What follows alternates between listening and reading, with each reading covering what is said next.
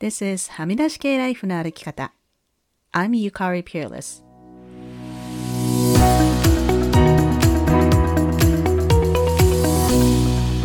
周りが決めた道からはみ出して自分だけの生き方をする人を応援するポッドキャスト、はみ出し系ライフの歩き方。Welcome to episode 268. 皆さんこんにちは、ピアレスゆかりです。日本はまだまだ寒い日が続いているようですが、体調など崩されていないでしょうかさて、今週はみんなの大好きなバウンダリーの話を再度したいと思います。日々生きていく上で、毎回私が実感するのは、様々な学びは練習ということです。いろんな本やコースなどで生きるためのヒントみたいなことを学んでも人間って気をつけていないとすぐにその教えを忘れてしまいますよね。なので、このポッドキャストでは過去に話したトピックでも定期的に何度でも取り上げていきたいと思います。今週、ブレネ・ブラウンブッククラブではバウンダリーについて読んでいったんですが、やっぱり難しいですね。バウンダリーとは日本語にすると、一言で言うと境界線のこと。過去のエピソードですと第180回で話していますが、一番簡単な説明は、何が OK で何が OK じゃないかをはっきりさせることです。また、最近ではシーズン6の第253回、罪悪感と文化的プレッシャーというエピソードでも話していますが、バウンダリーとは自分にとって大切なことを提示して相手に引っ張られないことでもあります。いくつか例を挙げたいと思います。例えば、職場で上司や同僚から仕事を頼まれるときに自分のキャパシティ以上のもの、このキャパシティというのは能力という意味でもあり、時間とかスケジュールといった絶対的な余裕という意味でもあります。を引き受けないこと。これはできません。これは時間がないので無理です。今、他の仕事でいっぱいなので、他の人にお願いしてください。ということ。これがバウンダリーです。もう一つ。例えば、遠くに住んでいる友達が自分の住んでいる町に来ることになったとき、止めてもらっていい？と聞かれたときに、人を止めたらいろいろお世話で自分が大変になりそうだと分かっているので、会いたいけどうちに止めるのは難しいなと断ること。これもバウンダリーです。そして会社や学校で自分と仲いい人がプライベートなこと、もしくは仕事や勉強のことで悩んでいて、何とかしてサポートしてあげたいけど、そうすると自分もその問題に引っ張られそうな時、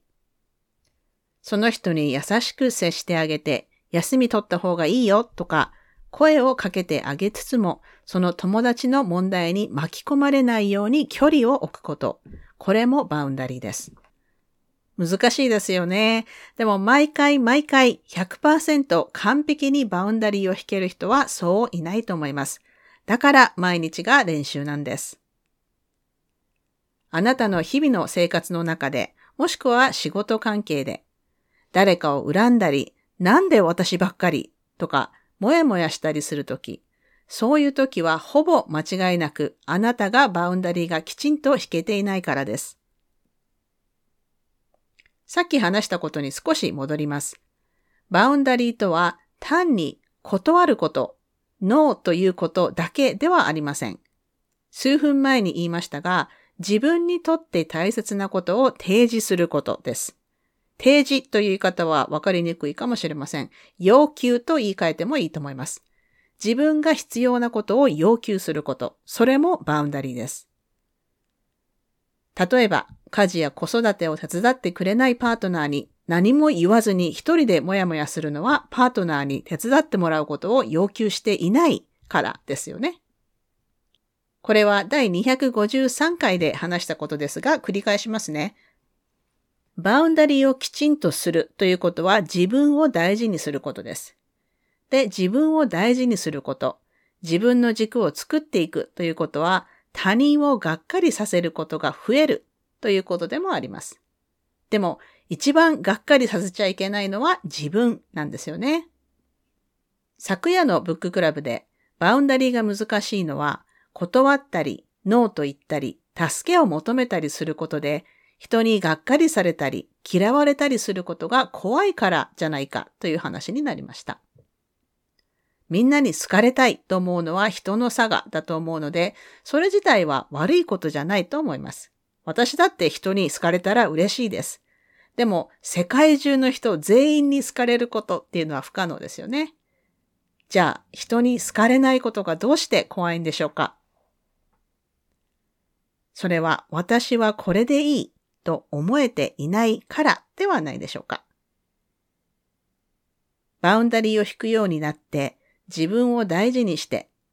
自分にとって大事じゃないこと、もしくは自分がしんどくなることには No と言うようになると、最初はそのことについて怒る人も出てくるでしょう。でも本当にこれは何度でも繰り返したいんですが、あなたにとって大事なことを尊重してくれなくて、あなたがやりたくないことをやることを主張してくる人というのはあなたにとってそんなに大事な人なんでしょうか？本当にあなたのことを信頼してくれて、尊重してくれる友人や同僚や上司や家族だったら理解してくれるはずです。最初は戸惑われるかもしれませんが、根気よく一貫してバウンダリーを引いていけば、きっと理解してくれるはずです。そして以前のエピソードでも何度か話していますが、会社や組織で信頼されるのは、きちんとしたバウンダリーを持っている人なんですね。あの人はできないときはちゃんとできないって言ってくれる。だからあの人が引き受けてくれるときは本当に任せられると思ってもらえるんですね。そして自分の軸がしっかりできてきて、私はこれでいいと思えるようになると、全員に好かれなくても別にいいやと考えられるようになります。私も今は別に会う人全員に好かれなくても構いません。私は自分が好きだし、人から好かれるってことが自分の中の優先順位の中でどんどん低くなっていくんですね。そしてきちんと一貫してバウンダリーを引く練習をしていくと、No と言っても個人的に受け止めずに付き合える人だけが自分を好いてくれるようになります。さて、どうでしょうか？バウンダリーのコンセプトは最初はね、なかなか理解が難しいかもしれませんが、何度も掘り下げて考えていくときっとピンとくると思います。質問やコメント、ご相談がある方はぜひメールしてくださいね。さて、それでは今週のポジティブです。今週のポジティブは、新しい人に会う機会が今週は2回ありまして、どちらもとてもいい刺激になったということですかね。やっぱり人との出会いってこう気分を上げてくれますよね。今年はなんかもっともっといろんな素敵な人と出会えるといいなと思っています。それでは今週もお聴きいただきありがとうございました。はみ出し系ライフの歩き方は、プロデューサー、ホストのピアレスゆかりが、未譲渡のコースト整理主領域であるカナダ・ブリティッシュコロンビア州ビクトリアで制作しています。はみらいのインスタアカウントははみ出し系です。また、Facebook にもリスナーさんのグループ、はみらいコミュニティがありますので、ぜひご参加ください。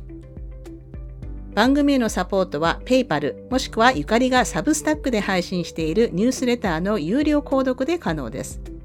ニュースレターではゆかりの日記と今週読んだ本、今週聞いたポッドキャスト、今週見たテレビ、映画も紹介しています。